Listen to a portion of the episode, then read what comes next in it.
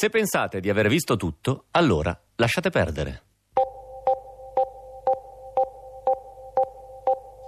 Mi stavo rendendo conto che eh, stavo facendo qualcosa che, potesse, che poteva destare dei sospetti, quando ad un certo punto questa persona mi ha fermato e eh, il mio primo pensiero, ecco, sono arrivati i guai.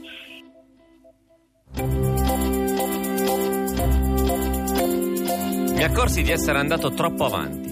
Ero costretto a tornare sui miei passi. Sapevo che non mi dovevo più sbagliare, altrimenti avrei destato sospetti. Ma era già troppo tardi.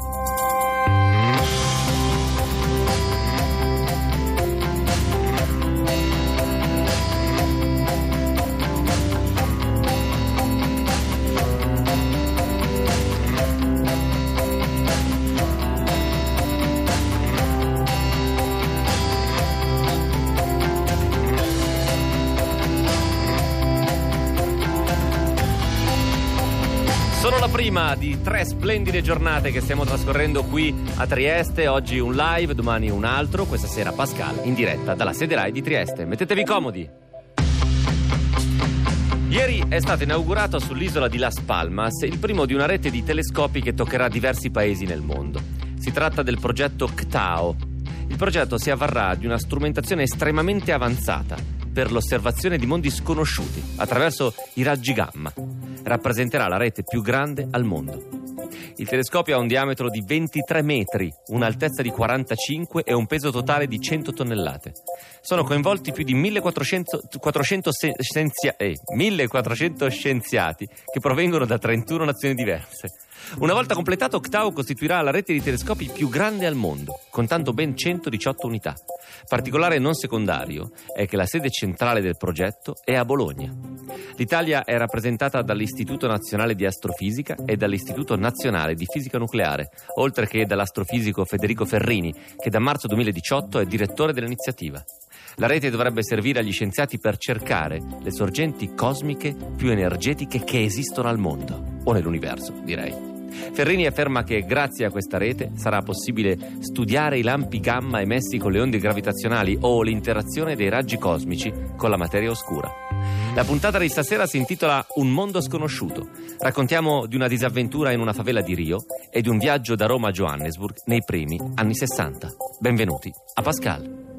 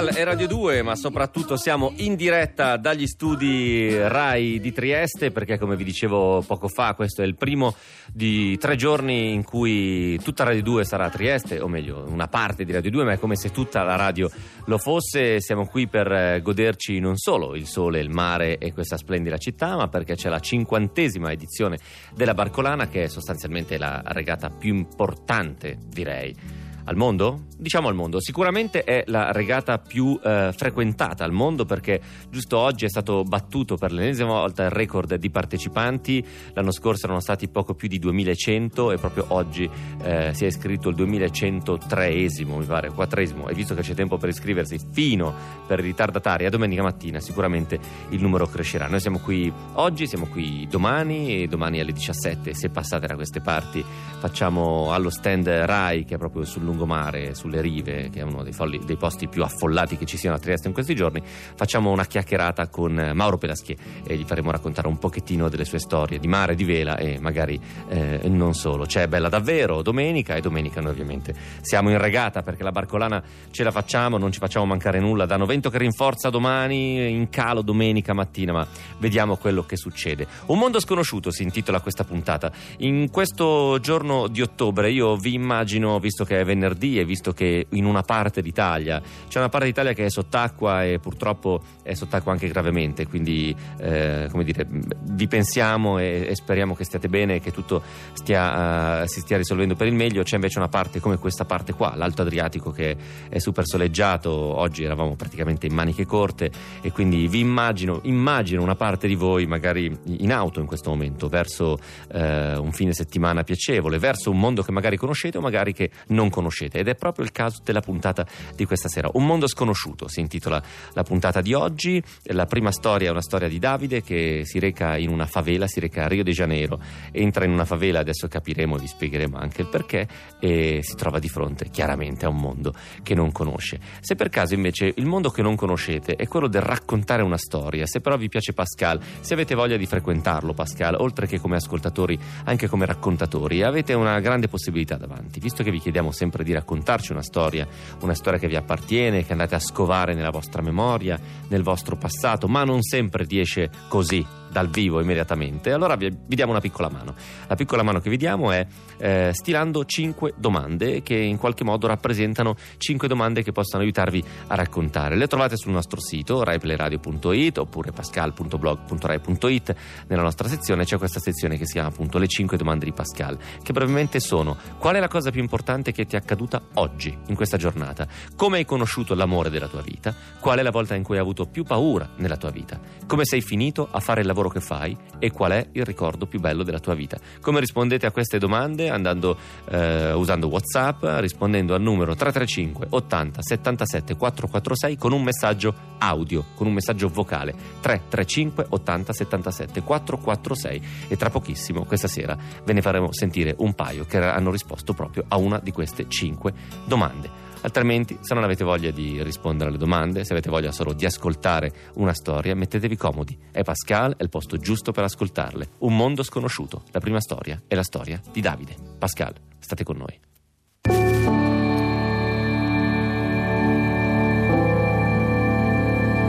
Non era la prima volta che mettevo piede in Rocinia, la più grande favela di Rio de Janeiro. C'ero già stato subito dopo la laurea, quando ero venuto a trascorrere un periodo di volontariato nella Onlus italiana Il sorriso dei miei bimbi, associazione che promuove attività educative per i bambini e i ragazzi della favela. Durante quella bellissima esperienza avevo stretto amicizia con alcuni cooperanti che lavoravano lì, amicizia che dura tuttora. Così, quando tre anni dopo avevo trascorso le ferie in Brasile viaggiando da solo per il paese, avevo deciso di passare a trovarli. Barbara, però, la direttrice dell'associazione, in quel periodo era impegnata in un viaggio all'estero e mi lasciò le chiavi di casa sua, casa che si trovava nel cuore della favela. Quando arrivai a Rio, una volontaria mi diede appuntamento all'ingresso della favela, mi accompagnò alla casa di Barbara e me ne consegnò le chiavi. Ci demmo appuntamento per il giorno dopo, alla sede dell'associazione, dove avrei rivisto i ragazzi e i cooperanti che avevo conosciuto tre anni prima. Ti ricordi dove è la scuola, vero? mi chiese. Certo, me lo ricordo benissimo. Ok, a domani allora. Fai attenzione, lo sai come funziona qui. E in effetti io un po' lo sapevo come funzionava lì, come andavano le cose. Sapevo la favela Rocinia è un immenso agglomerato di case abusive. Sapevo che gli abitanti sono per la stragrande maggioranza persone per bene, ma che a comandare sono i narcotrafficanti, che usano la favela come centro di stoccaggio e spaccio della cocaina. E sapevo che giravano armati di pistole e mitragliatori. Sapevo anche che la polizia staziona alle porte della favela, ma che non si addentra nei vicoli, per non scatenare violenti conflitti a fuoco che porterebbero a stragi di persone innocenti. Le regole che dovevo rispettare in quanto straniero erano poche ma molto precise. Camminare deciso, non guardare negli occhi gli spacciatori che vendono qualsiasi tipo di droga nei banchetti lungo le strade, non scattare foto. La mattina successiva uscii di casa e mi incamminai per le strade della favela per raggiungere la scuola. Gli stretti vicoli che si inerpicavano ripidi sulla montagna mi ricordavano antiche città medievali, solo che le case erano fatte di mattoni forati e lastre d'amianto anziché di blocchi di pietra e tegole d'argilla. Centinaia di cavi elettrici degli allacciamenti abusivi passavano sopra la mia testa, mentre sotto i miei piedi correvano i tubi di plastica, sempre frutto di allacciamento illegali, che portavano l'acqua alle case. Centinaia di persone percorrevano le strade cariche di merci di ogni tipo. I ragazzini giocavano a piedi scalzi a fianco delle fogne, a cielo aperto. I polli razzolavano su mucchi di spazzatura, i banditi tornavano dal mercato con i sacchi della spesa in mano e i mitragliatori a tracolla.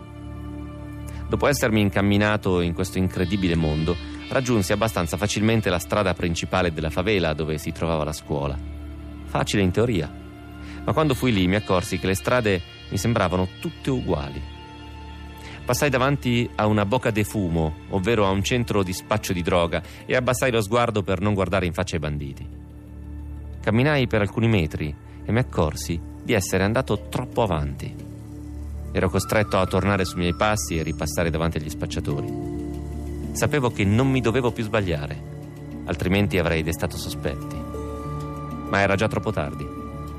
Mi si avvicinò a un uomo dalla pelle nerissima che indossava una maglietta bianca, un paio di pantaloni corti e delle ciabatte infradito. Cerchi coca?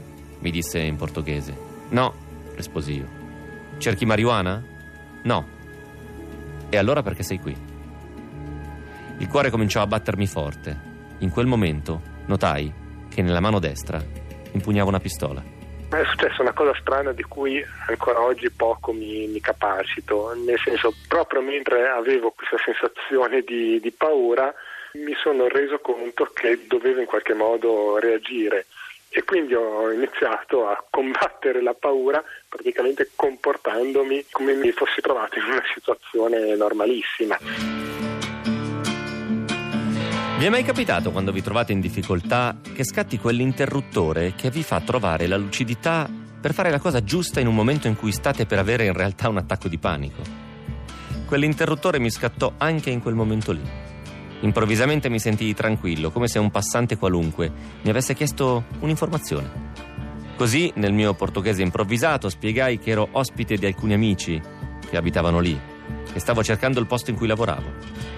L'uomo sembrò soddisfatto dalla mia risposta e mi disse: Va bene, allora dammi 5 reais. Io lo so che 5 reais sono poco, sono poco più di un euro. E sarebbe stato meglio darglieli senza fare storie, ma in quel momento mi venne da chiedergli e perché scusa? L'uomo mi guardò stupito e mi rispose quasi vergognandosi. Per mangiare. Frugai nelle tasche, trovai solo un pezzo da 20, glielo allungai aggiungendo ne ho 20. Non so cosa passasse nella mia testa in quel momento, ma la cosa dovette suonare come la richiesta di un resto. L'uomo mi guardò ancora più allibito estrasse dalla tasca un sacchetto di marijuana grande come un pugno e me lo porse. Eh, grazie, non fumo, dissi. Hai detto di avere degli amici, magari loro fumano. Dimmi chi sono. Era chiaro che a quel punto lui voleva sapere qualcosa di più da me, di cosa ci facevo lì. E così spiegai: Sono ospite di Barbara, della scuola Saci, la conosci? Il viso dell'uomo si illuminò. Certo, qui la conoscono tutti, ha fatto tante cose belle per la comunità. Salutamela tanto. Si rimise il sacchetto in tasca e se ne andò. Non prima di avermi indicato la strada per la scuola, che a quel punto raggiunsi senza problemi. Ma la cosa più sorprendente avvenne la mattina dopo.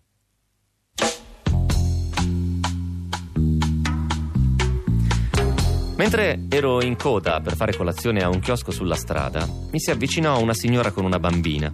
Mi chiese: Sei tu l'amico di Barbara? Sì, sono io. Quando torna? Mia figlia va alla sua scuola. Un signore si inserì nella conversazione. Salutamela tanto, disse. Poi un terzo. Quando torna? In un pomeriggio si era sparsa la voce del mio arrivo in tutto il quartiere. La comunità di Rocinia mi aveva ufficialmente accolto.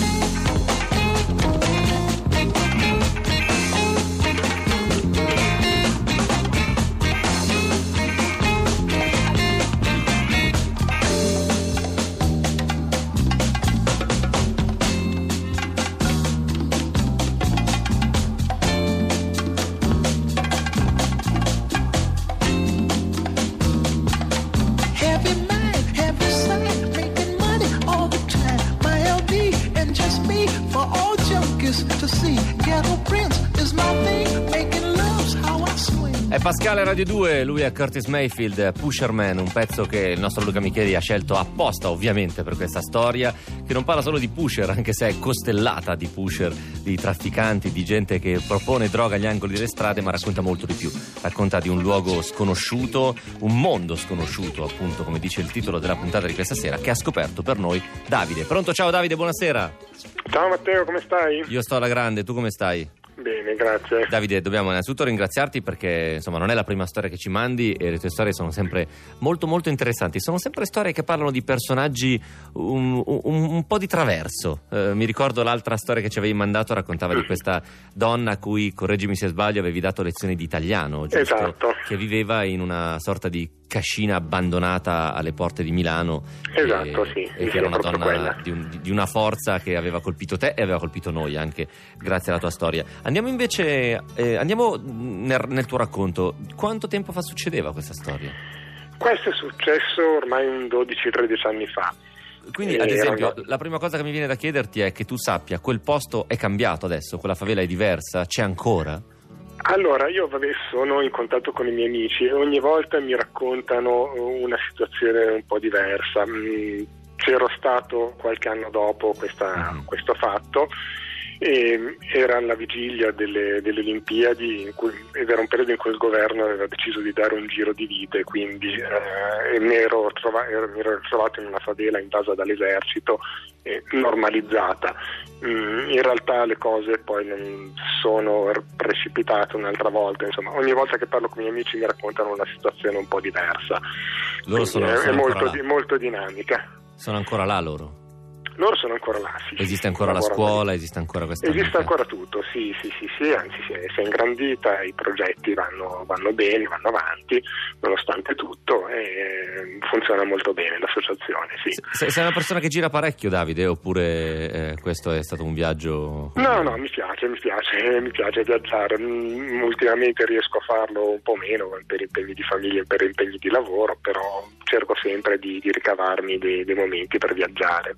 Senti, quindi mh, devo dire che se mi dicessero qual è eh, il luogo in cui avresti più paura a camminare oggi nel mondo, io direi dai racconti che mi hanno fatto ovviamente Rio de Janeiro e in particolar modo direi una favela o forse Caracas mi hanno detto che è un posto ancora più pericoloso però una favela è proprio come te la immagini forse anche perché abbiamo visto mi ricordo eh, City of God sia il film sia la serie Esatto. che raccontavano que- di quei posti e infatti quando ho letto la tua storia mi è venuto in mente esattamente quel film, le sequenze di quel film in cui boh, gente tira fuori una pistola e spara così solo perché in quel momento gli va. Ehm, tu in, in quei posti, camminando per quelle strade, al netto di quello che te ci hai raccontato, hai mai avuto veramente la sensazione di paura? Oppure come dici alla fine, quando sei accolto, sei accolto e tutti sanno chi sei? No, è questa la, la questione, che quando si è accolto veramente si è accolto, nel senso mm, girando in favela piuttosto che girando in altri quartieri magari più turistici di Rio mi sentivo quasi più sicuro in favela. Perché mm, è un, diciamo, è un macromondo, eh, è un micromondo anzi Mhm. che è molto ripiegato su se stesso, che però tutela molto chi, Chi ci vive, chi ci abita, chi ci vive. Mm, si diceva che quando dominava il narcotraffico non esistesse microcriminalità in favela, non esistessero furti tra gli abitanti della favela, esistessero però le guerre tra bande e le guerre con la polizia, questo, questo sì. Fai, fai ancora viaggi di questo tipo oppure appunto ti sei un pochettino calmato e fai viaggi? No, beh, mi sono, da quando una compagna, diciamo che mi sono un po', un po', cal- un po' calmato, nel Ok, senso che gatteo bisogna tenere conto un po' delle esigenze un po' di, di tutte e due. insomma. Ok, dimmi dove sei stato l'ultimo viaggio, dove sei stato quest'estate? Eh, no, quest'estate abbiamo fatto un viaggio molto tranquillo nel, sud Italia, tra Basilicata e Puglia, quindi una cosa molto più tranquilla. Perfetto.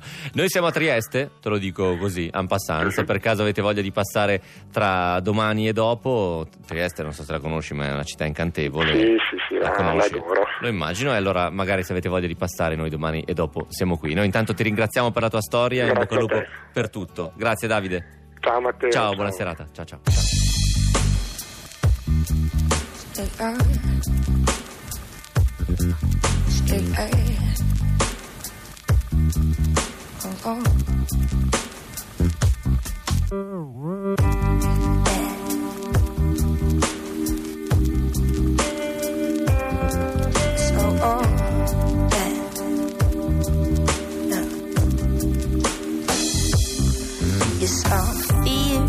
Real danger. This world ain't simple, but I'm strong. I know how to get out, and I'll find my way. Cause, cause it's love, real simple, and that's how it works. Oh. So won't you just give it up cause you don't understand you don't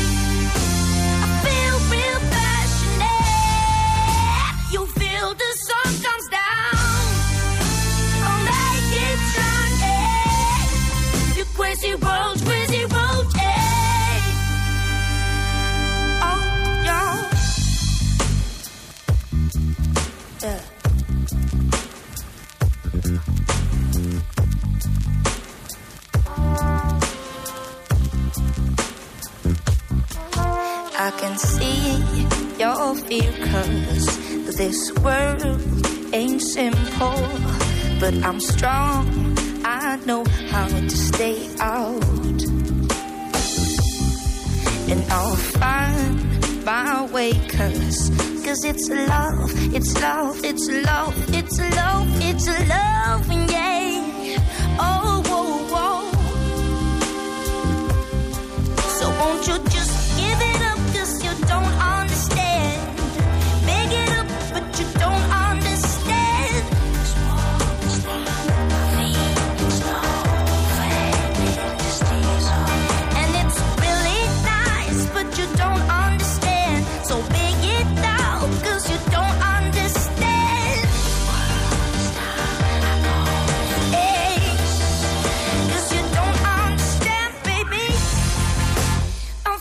Pascal, è Radio 2, raccontiamo storie, lo facciamo tutte le sere, dal lunedì al venerdì, dalle 22.30 alle 23.30 e vi chiediamo semplicemente di mettervi comodi e di ascoltarci oppure di partecipare mandandoci una vostra storia, proprio come ha fatto Davide, noi la prendiamo e ci costruiamo una puntata. Come la costruiamo? Ci mettiamo accanto, in primis, un'altra storia. Questa puntata, come avete sentito all'inizio, si intitola Un mondo sconosciuto e oggi io ero presente a- al tavolo allo stand di Radio 2 quando eh, Massimo Cirri e, e- e Paolo Labati stavano intervistando, stavano facendo quattro chiacchiere con il comandante dell'Amerigo Vespucci che era ormeggiato proprio alle nostre spalle, quindi lo vedevamo, tra l'altro stava facendo buio e c'erano gli alberi illuminati di bianco, verde e rosso, insomma l'Amerigo Vespucci sapete che cos'è, la nave scuola della Marina Militare è, un veliero ed è una barca meravigliosa. E guardando una barca, una nave e guardando questa nave eh, ti viene in mente come, come sarebbe stato eh, partecipare a un'esplorazione eh, nell'Ottocento, nel 1850,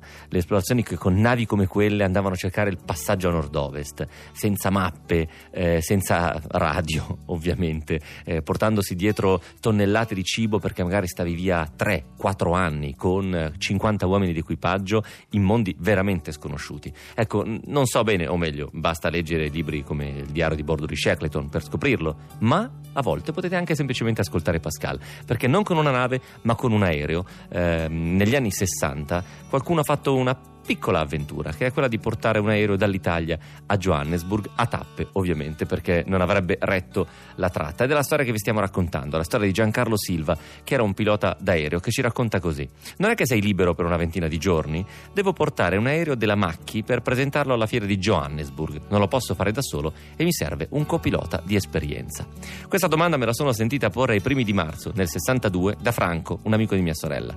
Quel giorno l'avevo incontrato per caso in giro per Roma. In quel periodo ero piuttosto libero e dopo due anni di lavoro duro mi sembrò accettabile prendermi una piccola vacanza.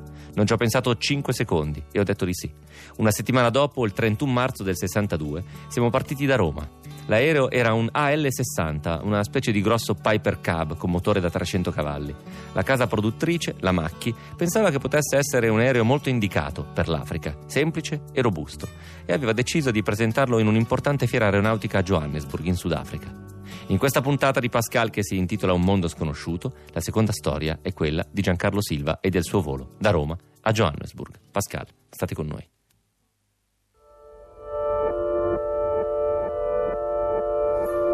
La prima tappa è stata da Roma a Brindisi e la usammo per conoscere il mezzo.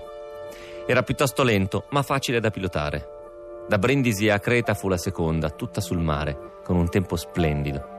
E nello stesso giorno, da Creta, partimmo alla volta di Marsa Matruk, al confine tra Libia ed Egitto. Ci siamo fermati a Marsa a fare benzina ad una vecchia pompa a mano e poi, visto che le previsioni davano forti venti per il giorno dopo, abbiamo deciso di continuare di notte, attraversando il deserto, volando fino a Luxor. Per due ore tutto andò benissimo, la notte buia, l'aria calma, la sensazione bellissima di volare verso l'ignoto. Erano la mia compagnia. Tuttavia c'era qualcosa che non mi lasciava tranquillo. Ricontrollai le carte. Avevo fatto male i calcoli del carburante. Non saremmo mai arrivati a Luxor. Ci saremmo schiantati sulla sabbia 100 km prima.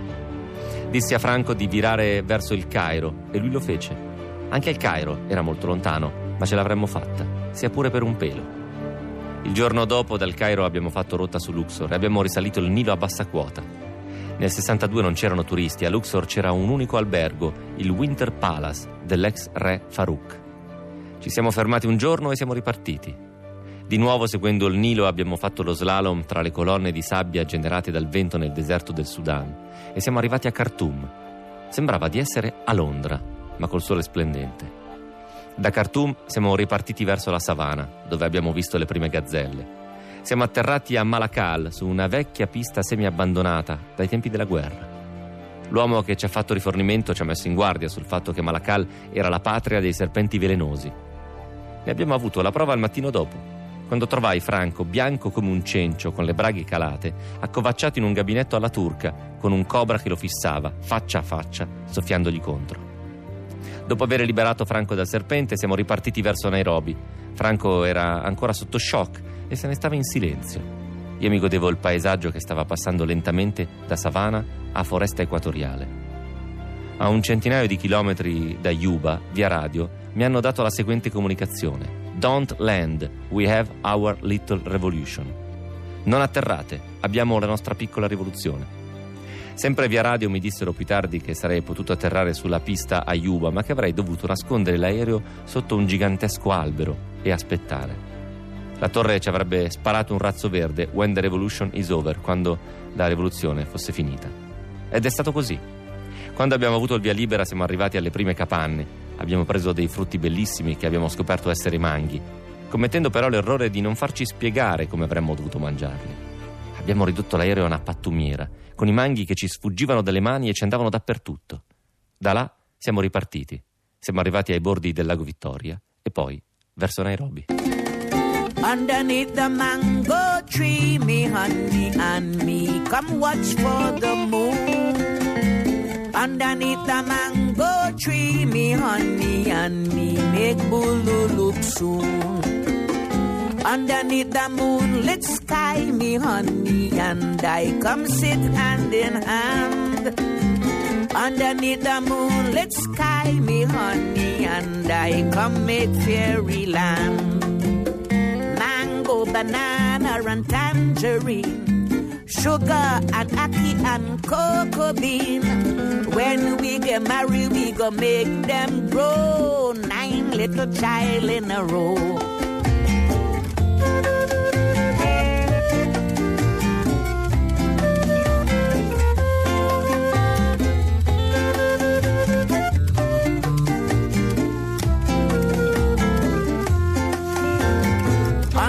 Underneath the mango tree, me honey and me come watch for the moon. Underneath the mango tree, me honey and me we plan marry soon. Mango, banana and tangerine, sugar and ackee and cocoa bean.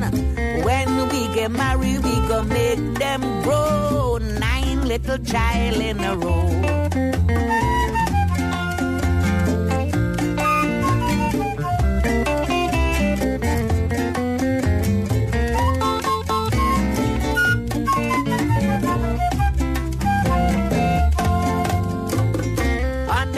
Underneath Qui the a Pascal, qui a Radio 2 vi stiamo raccontando il viaggio incredibile di due amici, mentre quello che sentite sotto è Calypso Rose. Due amici a bordo di un piccolo aereo biposto da Roma fino a Johannesburg, attraverso l'Africa nel 1962. Il loro compito è consegnare l'aereo per una fiera aeronautica, ma il viaggio è l'occasione per i due amici di vivere un'esperienza irripetibile. Pascal, la storia continua così.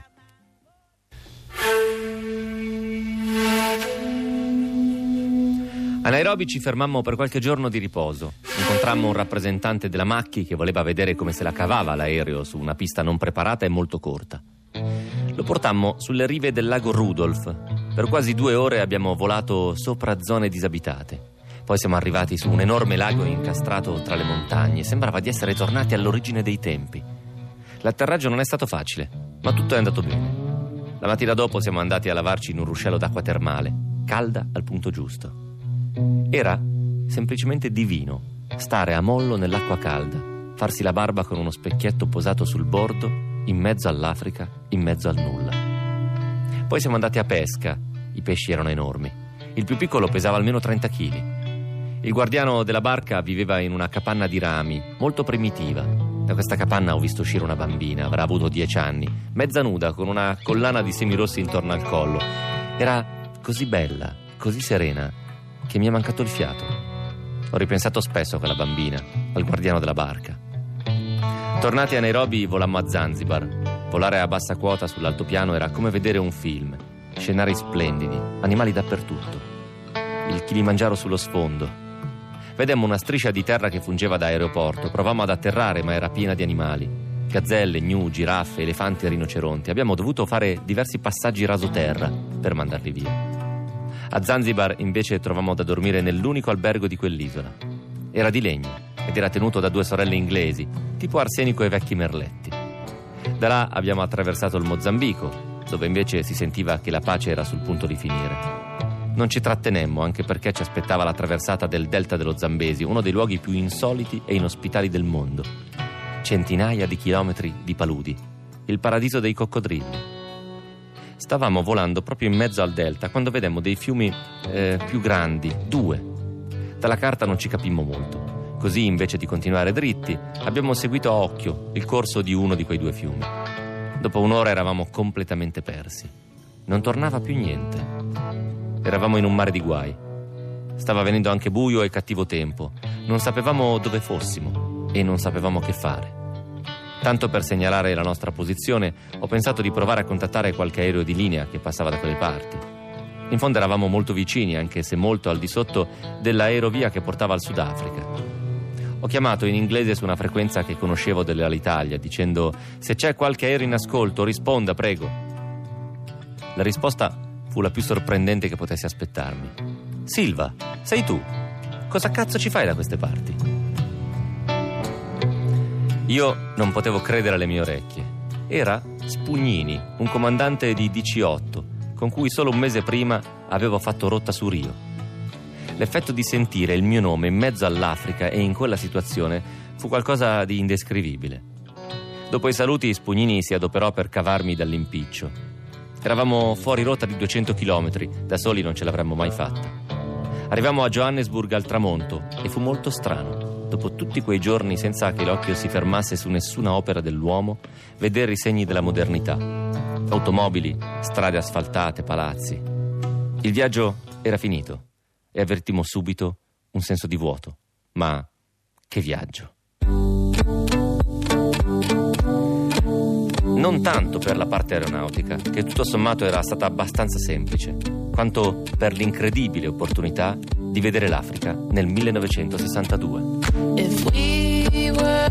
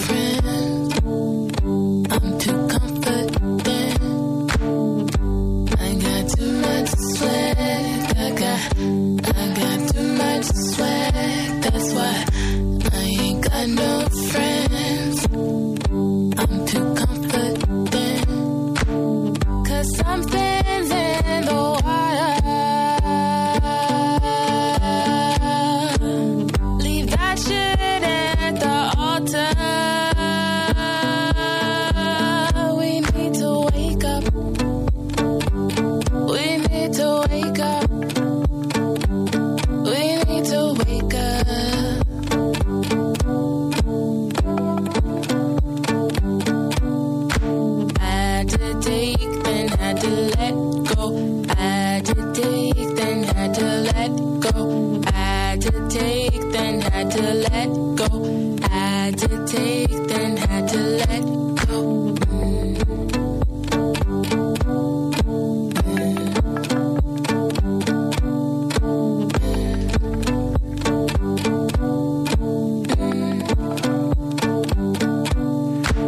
Radio 2, Pascal, sono le 23 e 10 minuti, questo è Wake Up di Sudan Archives, vi abbiamo raccontato questa storia, vi ricordo che tutte le storie che vi raccontiamo voi ovviamente potete riascoltarle sul nostro podcast pascal.blog.rai.it nella sezione podcast oppure scaricandovi molto facilmente Rai Play Radio sul vostro smartphone, oppure potete anche solo buttargli un occhio alle nostre storie, come? Molto semplicemente andando sulla pagina Facebook che abbiamo creato quest'anno dove trovate tutte delle foto, eh, immagini di, di ogni tipo e anche qualche piccolo riassunto che Giulia Laura Ferrari prepara ogni sera per invogliarvi o per guidarvi alla comprensione magari un pochettino più approfondita della storia che vi abbiamo raccontato. Eh, questa storia in particolar modo, ehm, la storia di Giancarlo Silva e di questo volo incredibile fatto all'inizio degli anni 60 con questo aereo che mi immagino chissà perché rumorosissimo con un grande caos all'interno di, questo, di questa cabina, poi in realtà probabilmente mh, me lo immagino male, visto che a un certo punto lui dice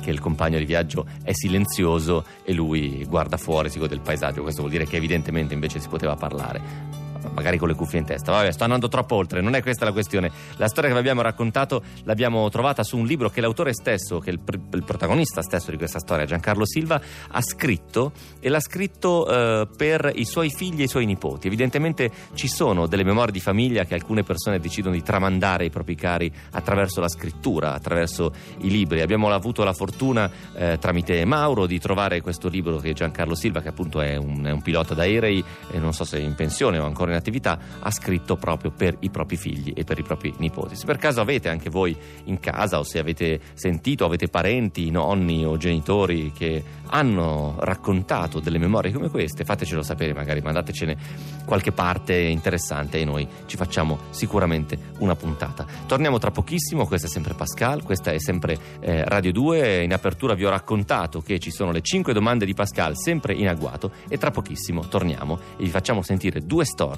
di voi ascoltatori raccontate tramite Whatsapp proprio di due di queste domande. Tra pochissimo, qui a Pascal.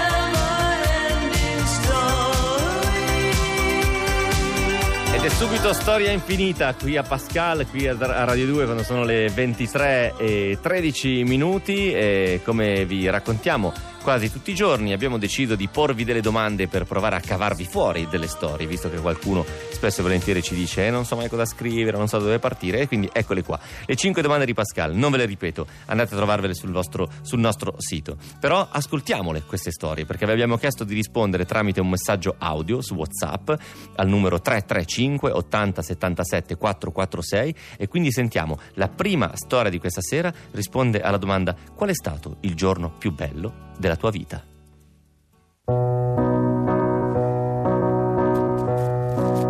La gioia più grande della mia vita è coincisa con eh, la gravidanza di mia moglie. E stava nascendo mio figlio e lei era al secondo mese di gravidanza. Eh, eravamo a Rimini in vacanza e una mattina sono, ho aperto gli occhi, mi sono svegliato e lei era in lacrime sul letto che mi ha detto che sentiva gli stessi sintomi, aveva gli stessi problemi che aveva avuto alla precedente gravidanza dove aveva perso il bambino. Allora io ho tentato di consolarla, ma non avendo le conoscenze per poterla consolare e convincerla che non doveva preoccuparsi, siamo andati in ospedale. E in ospedale, dopo una lunghissima attesa fuori da una porta che non si apriva mai, eh, ad un certo punto si è aperta, mi ha chiamato la dottoressa e ho visto mia moglie in lacrime, questa volta però di gioia, e, e mi ha detto senti, senti, c'è il cuoricino di Filippo che batte, senti, e si sentiva nitidamente per la prima volta il cuore di mio figlio che batteva e soprattutto lei finalmente si era tranquillizzata e da lì è andato tutto bene e il 5 febbraio 2008 è nato mio figlio. Questo è il ricordo più bello della mia vita e è coinciso con una giornata che è iniziata con una grande paura.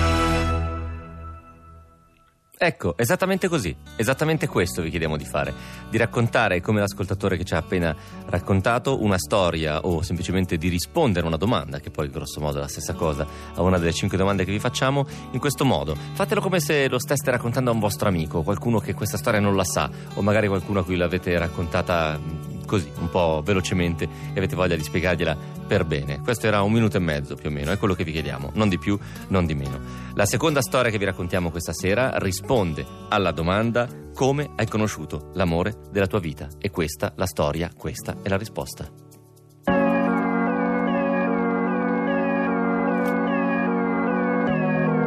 Beh, come ho conosciuto l'amore della mia vita? L'amore della mia vita l'ho conosciuta il 10 giugno in una strana giornata. Era una giornata in cui non sai perché, ma sei molto triste o comunque sei un po' così annoiato e allora decido di prendere la motocicletta e fare un giro su verso il passo della Raticosa. E mi fermo lì, bevo un caffè, un sorso d'acqua e mi metto a guardare un po' il tramonto e la luce che sta scendendo. E a un certo punto arriva lei, motociclista anche lei, si ferma, chiacchiera con un po' di amici e io tra me e me pensavo, ma figurati, non succederà mai, sembrava irraggiungibile. Invece è successo che iniziamo a chiacchierare, iniziamo a starci simpatici, decidiamo di tornare giù insieme con le nostre motociclette e ad oggi dal 10 giugno è l'amore della mia vita. Si chiama Natasha e- ed è la mia fortuna.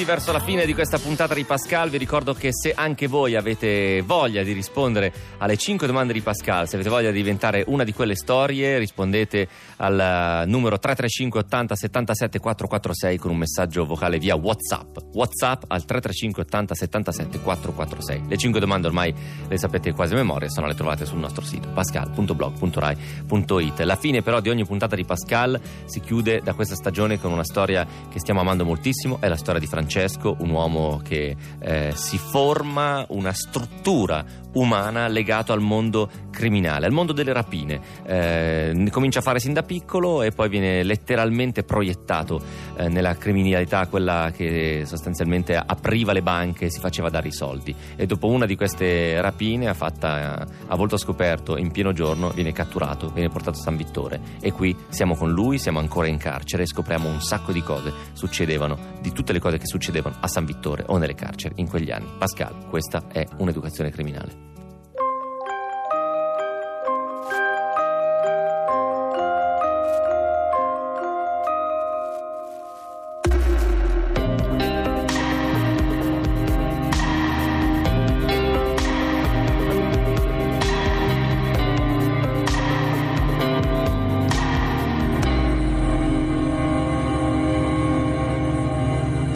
Lì eh, si va per, non è che ogni cella è un gruppo, ma ogni regione. Calabresi con calabresi, siciliani con siciliani, però anche lì in mezzo ci sono altri gruppi, il palermitano e il catanese.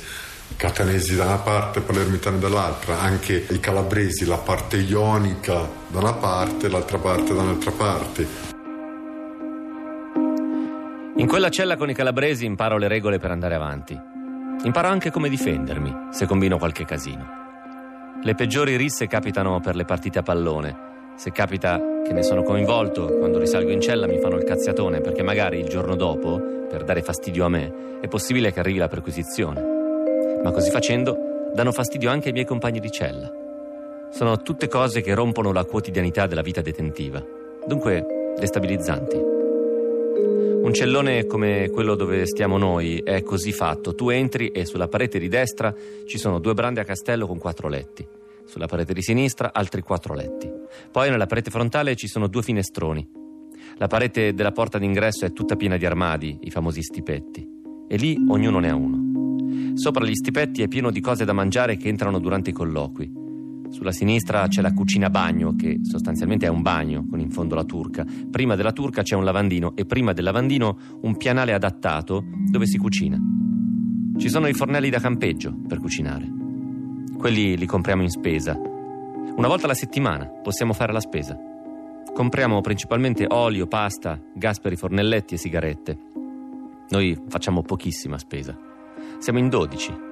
Tutti abbiamo diritto a colloqui e questo significa che a ogni colloquio abbiamo 12 spese fatte. Compriamo solo quello che non può entrare e ogni carcere ha le sue regole a questo proposito. Il caffè in polvere non può entrare durante i colloqui. Il cibo viene sempre perquisito e alcuni cibi proprio non possono entrare, i molluschi, i funghi, perché puoi buttare in mezzo un fungo avvelenato e ammazzare qualcuno. Farine, olio, pasta cruda, cibo crudo non entra. Inizio a lavorare come volontario io. Aiuto gli spesini, quelli che ritirano la spesa e poi la dividono e la passano ai detenuti. A San Vittore c'è un magazzino molto grande. I detenuti fanno una lista in un giorno stabilito, gli spesini ritirano le liste e le copiano su una tabella. Le passano agli appuntati e poi qualche giorno dopo arriva la spesa. Gli spesini devono dividerla per celle, per i detenuti, e poi passare per le sezioni a consegnarla. Arrivano spese enormi. In una sezione di 150 persone nel periodo estivo comprano una cassa per ogni cella e hai 150 casse d'acqua. Più il cibo e tutto il resto. Ci vuole una grande organizzazione. Nel gruppetto degli spesini conosco un signore molto grosso con dei baffoni spioventi da malavita milanese, si chiama Ambrogio e non so perché, ma mi prende a cuore. Comincio a frequentarlo, a stargli vicino. Lui inizia a stare vicino a me e si crea da subito un forte legame fra noi. Un giorno siamo nell'ufficio della spesa dietro la scrivania, io da una parte e lui di fronte a me, e mi chiede per che cosa sono dentro. Gli spiego il mio reato e a mia volta gli chiedo per cosa è dentro lui. Mi dice solamente: Ti dico solo che io, quando mi calavo il cappuccio, diventavo un criminale. Io non approfondisco, anche perché vedo che non mi vuole spiegare. Visto che lui non mi dice il suo reato, mi informo da altri e tutti mi dicono quello è un pazzo. Poi scopro la verità. Era stato trovato dalla polizia in un campo con dei sacchi sulle spalle, uno da una parte e uno dall'altra, con dentro i cadaveri di due colombiani che avevano portato droga. Non so per chi lavorasse lui, ma era il braccio armato di qualche gruppo malavitoso di quegli anni lì. Era stato condannato definitivamente all'ergastolo. Un'altra volta siamo sempre nello stesso ufficio, mi guarda negli occhi e dal nulla mi fa: Tu sei un ragazzo puro, ti farai tanta galera. Io rispondo: Ma quale tanta galera, Ambrogio? Io una volta fuori faccio il colpo. E lui ripete: No, ti farai tanta galera. Ed è, cazzo, non me la dimenticherò mai, quel- proprio in quel momento, in quell'ufficio. Mi dico, guarda, mi viene ancora la pelle d'oca. E eh, guarda, perché poi eh, mi guardava negli occhi dritto, aveva degli occhi molto, uno sguardo molto cattivo ma profondo. Era una persona veramente veramente forte sotto tanti aspetti di vista e, e sapeva vedere in là. Sapeva vedere in là, sapeva vedere le qualità delle persone, se si poteva fidare, non fidare, era molto scaltro e ci ha azzeccato in pieno.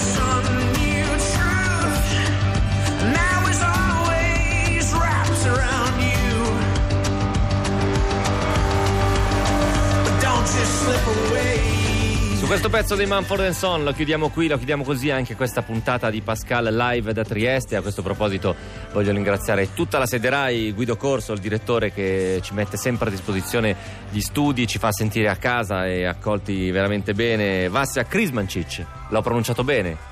Pazzesco, sono riuscito a dirlo oggi, oggi per dire, oggi Cyril ha sbagliato, giusto per dire le cose come stanno. Ringraziamo tutti quelli che sono venuti oggi dal vivo, vi aspettiamo domani 17 stand della Rai per una chiacchierata con Mauro Pelaschier qui a Trieste. Torniamo lunedì per raccontare storie, che raccontare storie è il modo migliore per conoscere il mondo. Viva!